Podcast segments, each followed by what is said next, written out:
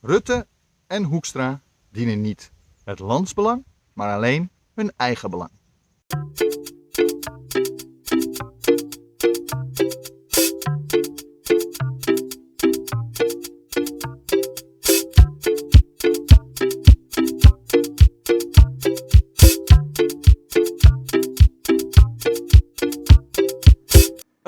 Hele goede morgen en welkom bij deze nieuwe aflevering van de podcast De Ochtendwandeling. Mijn naam is Bastiaan Toornent, ik ben theatermaker, acteur, podcaster en opiniemaker. Maar ik ben met name een hondenliefhebber.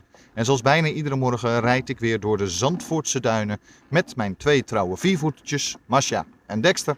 En terwijl ik dat doe, bespreek ik met u diverse politieke en of maatschappelijke onderwerpen. Nu kunt u deze podcast natuurlijk vinden op Spotify, iTunes, Apple Podcasts, Google Podcasts en diverse andere podcastplatformen. Tevens kunt u natuurlijk uh, de video's van deze podcast vinden op mijn Facebook fanpage, maar ook op mijn YouTube kanalen. Uh, en wilt u nou meer over mij weten of meer informatie? Of wilt u uh, vriend van deze show worden door een eenmalige donatie te doen? Kijk dan even op mijn website en dat is natuurlijk www.torenent.nl. Goed, waar gaan we het over hebben? Nou, we gaan eigenlijk het hebben over het eigen belang van uh, met name Rutte en Hoekstra. En dan heb ik het natuurlijk over Mark Rutte en Wopke Hoekstra. En waarom heb ik het heel erg over eigen belang? Nou, uh, Sigrid Kaag hoort er ook wel een beetje bij. Maar ik heb bij haar niet alleen het gevoel, maar ook in de daden meer gezien dat zij iets meer over haar eigen schaduws heen wil stappen.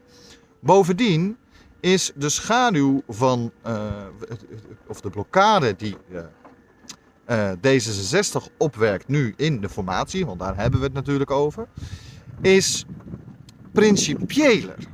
Het komt meer uit principes en uit, uit partijidealen vandaan dan het blokkeren van Hoekstra en Rutte van de linkse partijen. Uh, nou zullen een heleboel mensen zeggen, ja, maar uh, Rutte is toch echt een uh, liberaal. en ja, liberalen zijn doorgaans toch degene die niet met links kunnen regeren. Nou ja, daar zit wel wat in als u dat zegt. En tuurlijk, dat is ook uit een ideële uh, uit het ideaal geboren. Laat ik het zo zeggen. Um, alleen het grootste ideaal zou toch voor alle partijen uh, moeten zijn um, het landsbelang. Het landsbelang dienen en uh, nou ja, we zitten nogal in een crisis nog steeds, coronacrisis. Het, er ligt allemaal geld in Europa klaar, dat weten heel veel mensen niet, maar er ligt allemaal geld in Europa klaar voor Nederland, voor het corona herstelfonds. Maar dat hele corona-herstelfonds is nog niet eens opgesteld. Uh, waardoor ook die miljarden niet ter beschikking zijn gesteld nog voor Nederland. Uh, en dat komt allemaal omdat er uh, geen, het, of het kabinet wat er nu zit nog demissionair is. En ja, het nieuwe kabinet, dat, dat lijkt maar niet te vormen. Uh, waarom kom ik hier nu op vandaag? Nou, om een heel simpele reden. Vandaag is de dag dat waarschijnlijk Mariette Hamer gaat uh, vandaag zitten samen met uh, Hoekstra en Rutte en Ploemen en Klaver. Nou, Ploemen en Klaver hebben afgelopen weekend een volmondig ja gekregen uit hun eigen partij. Dat ze nu nou ja, in principe gewoon intens samen mogen blijven werken. En uh, zelfs uh, dat er uh, eventueel een fusie wordt onderzocht. en dat er waarschijnlijk ook, in ieder geval nog voor een fusie, wel een soort samen, gezamenlijke Kamerfractie wordt gevormd. Zodat ze voortaan met zo'n 17, het is toch 17? Ja, volgens mij 17 zetels in de Tweede Kamer zitten. Als soort één fractie in plaats van een twee fracties. Nou, daar heb ik het eerder over gehad. Ik ben daar helemaal voor. Ook omdat de partijen dicht bij elkaar liggen. Ja, ik ben ook voor, net zoals heel veel uh, nou ja, corriveeën, politieke corriveeën hebben gezet. Ik ben ook voor een bredere linkse samenwerking. Nog meer dan alleen GroenLinks en PvdA. Maar is een eerste stap. Laten we het uh, zo houden. het feit dat Hoekstra en Rutte uh, zowel GroenLinks als de PvdA uit elkaar hebben willen drijven. eh, zodat ze maar met één van beiden hoefden, eh, eventueel hoeven te reg- eh, regeren. Ehm, nou ja, dat is gewoon een politiek spelletje, politiek plannetje geweest. En het politieke plannetje is dus duidelijk niet gelukt. Het is een beetje zoals soms eh, van ouders worden gezegd. Ouders die te ha- ha- hard ageren tegen een vriendje of een vriendinnetje van hun zoon of dochter. ehm, krijgen vaak als resultaat dat daardoor de band of de liefde, of hoe je het ook wil noemen, tussen die twee veel hechter wordt en niet juist minder hecht. Nou, dit geldt voor dit natuurlijk eigenlijk ook een beetje. De liefde tussen Jesse Klaver en eh, Ploemen is gewoon duidelijk heel dik aan. En dat dikke aan zijn van die liefde is in principe, eh, was in principe op een gegeven moment wel te verwachten. Want eigenlijk worden ze door het uit elkaar drijven van zowel PvdA als GroenLinks eh, met elkaar, worden ze eigenlijk juist alleen maar meer tot elkaar veroordeeld en gedwongen om samen te werken. Dus als er ooit een fusie van komt, of in ieder geval deze intense samenleving, is eigenlijk meer te danken aan het CDA en VVD dan dat ze eh, het eh, tegen hebben kunnen houden. Want door eh, eigen gedrag ja, zijn de partijen eh, CDA, eh, of, eh, PvdA en GroenLinks gewoon meer zoiets van ja, hallo, als we het alleen doen met hun, dan gaan ze dit spelletje ook spelen en dan verliezen we het in elke onderhandeling. Maar als wij ons elkaar vasthouden, ja, dan zijn we opeens 17 zetels en dan zijn we groter als het CDA. En daar komt het eerste, ja, heel eerlijk, eh, zeer ego eh, eh, minnende moment van Hoekstra. Eh, die gewoon niet over zijn eigen ego kan stappen. En het gewoon niet kan hebben dat die linkse partijen met z'n tweeën samen groter zijn dan het CDA. Eh, ze zijn gewoon als de dood dat zij het onderspit in de onderhandelingen moeten eh, doen. Ehm, ik heb met Rutte een beetje het gevoel dat hij dit alleen maar doet omdat hij toch de rechtse kiezer en de echte rechtsliberalen die eh, normaal gesproken op zijn partij stemmen, toch ook wel willen vasthouden.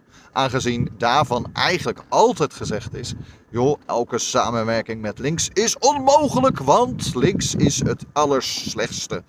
eh, wat er is. Dat links is gevaarlijk, heeft hij wel eens over de PvdA gezegd. Gevaarlijke partij. Terwijl die wel flirten met de PVV.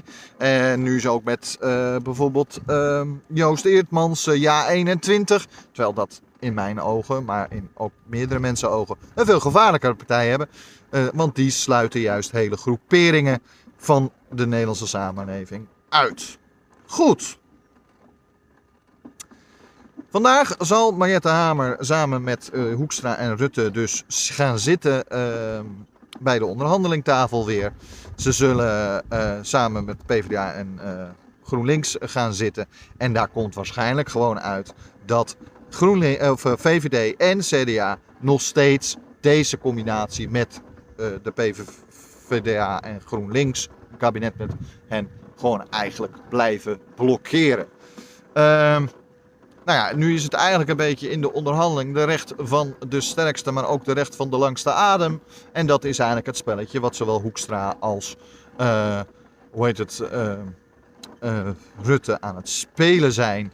En zij denken dat door dit te blokkeren er nog maar één optie overblijft, of tenminste min, min of meer één optie overblijft. En dat is met de ChristenUnie. Eh, hetgene wat eigenlijk Rutte het allerliefste wilde. En het CDA in principe, ook al deden ze dan alsof ze niet mee wilden regeren in het begin. Dat is natuurlijk altijd spel geweest, heb ik altijd al gezegd. Nu gaan ze er al helemaal vanuit dat ze gewoon mee gaan regeren. Ehm, maar goed, eh, zij zeggen van eh, ja, joh, eh, met ChristenUnie, dat is dan de enige optie voor een meerderheidsregering. Nou, is heel simpels. D66 heeft het al vier jaar met de ChristenUnie gedaan. Heeft al vier jaar op medische, ethische kwesties, et cetera, continu moeten inbinden. Nou, en dat heeft eh, eigenlijk eh Sigrid vanaf het, ongeveer het begin al meteen gezegd. Dat gaan we niet nog een keer vier jaar doen. Ehm, en nou ja, uit dat plan van Rutte, wat er natuurlijk geschreven moest worden, wat alleen maar voor extra vertraging heeft gezorgd. Want waar zijn we nu nadat dat plan er is? Ehm ChristenUnie heeft zelf al gezegd, ja joh, dit zien wij absoluut niet zitten. Uh, dus die willen niet meedoen. Willen zelf ook niet meedoen. Uh, dus die optie is er eigenlijk ook al niet. Dan krijg je uh, de optie met PvdA en GroenLinks. Nou, die zien het hele plan wel zitten. Het CDA vindt het wat zuur als het gaat om dan de vrijheden van de christenen en dergelijke. Althans, in ieder geval uh, artikel 23 uh, eh, moet worden aangepast. Dat is voor. Sorry voor de trein. Ehm, dat is voor de vrijheid van onderwijs. daar wilt, willen ze een aanpassing in maken, zodat die wat nou ja, meer up-to-date is. Nou, op zich vind ik dat helemaal geen slecht idee. Maar goed, dat vindt CDA toch wel vaak lastig. Nou goed. Dat dat lastig is voor het CDA, dat snap ik. En dat is ook prima. Het gaat er nu even om. Wat ga je. Uh, wat gaat er gebeuren? Het CDA heeft een beetje de houding alsof er niet zonder hun geregeerd kan worden. En dan kom je natuurlijk bij wat nu als die meerderheidsmogelijkheden er niet zijn. Dan krijg je dus minderheidsmogelijkheden of een statenkabinet. Ik leg zo wel even het verschil uit. Um, ja. Dat, daar zitten we nu. Het is natuurlijk schrikbarend dat we dus uh, bijna, uh, nou, hoe lang zijn we aan het onderhandelen? Zes maanden in de formatie zitten en er nog helemaal geen stap verder is gezet. En dat is in ieder geval wel de VVD en CDA te verwijten. Daar gaan we het zo verder nog over hebben. En ook wat de eventuele opties zijn. Uh, en hoe dat eventueel uit kan pakken. Tot zometeen. Hallo, mijn naam is Bastiaan Toornent en dit is Uit de Schulden, de weg van de meeste weerstand. Uit de Schulden is een verhalende podcast waarin ik u met droge humor, waargebeurde komische anekdotes en zeer schrijnende situaties vertel hoe ik uit de schulden wist te komen. Ik vertel u alles over de vele vooroordelen waar ik tegenaan liep. Ik vertel u alles over de onbegrijpelijke bureaucratische processen waar ik aan deel moest nemen en natuurlijk vertel ik u ook hoe ik de dupe werd van misdadig overheidsbeleid. U kunt zich abonneren op deze podcast via Spotify, iTunes, Google Podcast en diverse andere podcastplatformen. Ik wens u alvast heel veel luisterplezier terug. Wilt u nou meer weten over het hele uh, project uit de schulden? Of wilt u die show ondersteunen door uh, een eenmalige donatie te doen en zo vriend van die show te worden? Kijk dan even naar uh, www.torenent.nl. Goed, terug naar de formatie. Wat zijn de opties? Nou, de opties zijn dus uh, de twee opties die uh, al die tijd zogenaamd het, het, belangrijkst waren en het meest onderzocht moesten worden met ChristenUnie of met PvdA en GroenLinks. Nou ja, die worden vandaag waarschijnlijk van gezegd, joh, dat is geen optie meer. Dus ja, wat houden we dan over? Nou, we houden dan heel simpel over dat we uh, Sorry, ik moet even een raar bochtje maken met de scootmobiel. En dat is toch vaak met honden aan de zijkant wat lastig. Uh, wat houden we over? We houden over dat je dus een uh, combinatie krijgt van eventueel CDA, VVD en uh, D66. Maar ehm, ja, die combinatie ehm, die is niet helemaal vanzelfsprekend. Ten eerste om het simpele feit dat D66 uh, of de CDA in het begin heel duidelijk heeft gezegd: joh, waarom zou ik uh, met. Het is niet logisch dat wij per se gaan regeren, want we hebben verloren. En uh, ja, ik zie het motorbok van de liberalen niet helemaal zitten, et cetera, et cetera. Het was natuurlijk een onderhandelingstactiek. Maar het kan heel goed zijn dat ze zich nu in de vingers hebben gesneden. En waarom? Nou, heel simpel.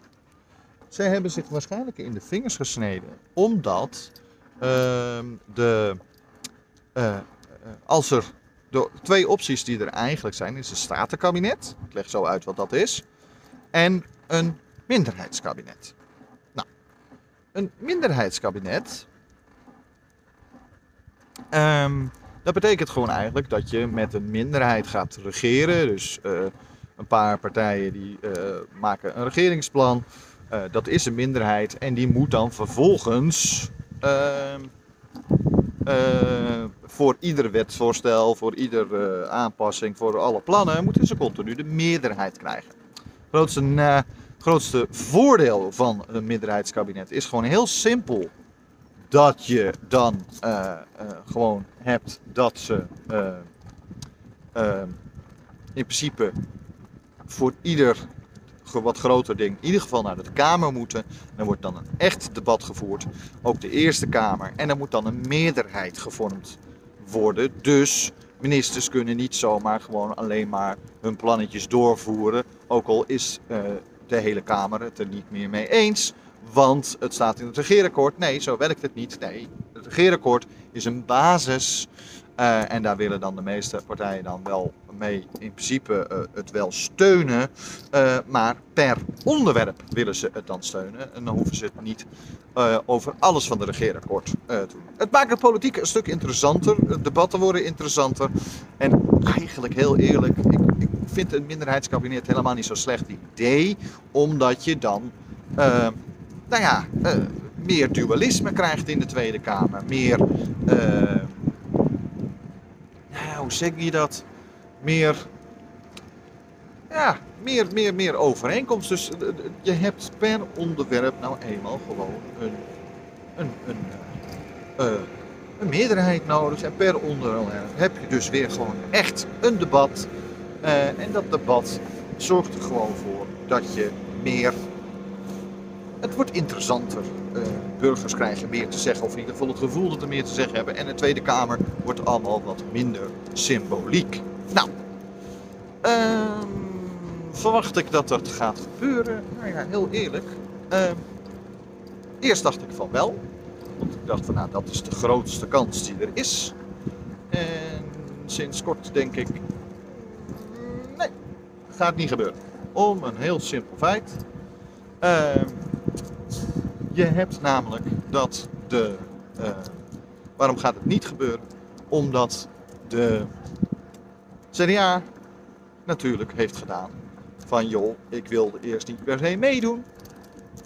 En een liberaal blok vind ik, uh, weet ik niet zeker of wij daar wel aan mee kunnen werken. Uh, et cetera, et cetera. Een beetje zuurdoenerij om de onderhandelingspositie beter te maken voor zichzelf. En natuurlijk omdat ze gewoon een beetje zuur waren. Dat ze de verkiezingen, dat ze daar zetels zijn verloren en kleiner werden dan D66. Nou, en nu kunnen ze het ook niet hebben dat links straks waarschijnlijk uh, een groter blok vormt dan zij. Nou, dat is natuurlijk ook een beetje een zure appel voor uh, uh, Hoekstra en ook voor minister De Jonge. die allebei toch wel een aardige, arrogante trekjes hebben. Nou, Um, ik ben er alleen maar blij om. Ik wil eerlijk zeggen dat CDA uh, even een koekje uh, eigen deeg krijgt. En zeker als dit zou gebeuren. Want nu de VVD zegt, nou ja, dan maar een minderheidskabinet met D66, CDA en uh, VVD. Ja, heel eerlijk, komt van iets. heel eerlijk, ehm, zo, zo natuurlijk is dat niet. Want om een heel simpele reden. Deze zegt, zegt dan, ja, maar het CDA wilde het toch niet per se. Dus hoezo per se een minderheidskabinet met, uh, hoe heet het, met, met het CDA? Het zou ook een minderheidskabinet kunnen zijn met uh, de, hoe heet het, met, uh, met, met de PvdA en GroenLinks. Want het CDA is degene die het meeste het geblokkeerd heeft. Rutte doet nou wel mee, maar in principe uh, heeft Rutte in eerste instantie ook heel erg gelopen flirten met de linkse partijen. Dus ja, uh, je kan heel simpel zeggen. En hij had toch zo vanuit zo goed samengewerkt met de PvdA toen, uh, hoe Samson daar nog de oorzaak van was en zo. dus ja, je kan in dat opzicht zeggen dat in feite D66 wel gelijk heeft. Van Hoezo met het CDA? Bovendien, heel eerlijk, omdat de PvdA en GroenLinks dan samen gaan, hebben ze samen 17 zetels. VVD en D66 daarbij krijg je 75 zetels. Dat is nog steeds niet de meerderheid. Maar het is meer als met het CDA, want dan kom je op 73 zetels uit. Dus het kan wel eens gebeuren. Ik zeg niet dat het gaat gebeuren, want lijkt tot nu toe dat Rutte echt Hoekstra heel hard vast blijft houden.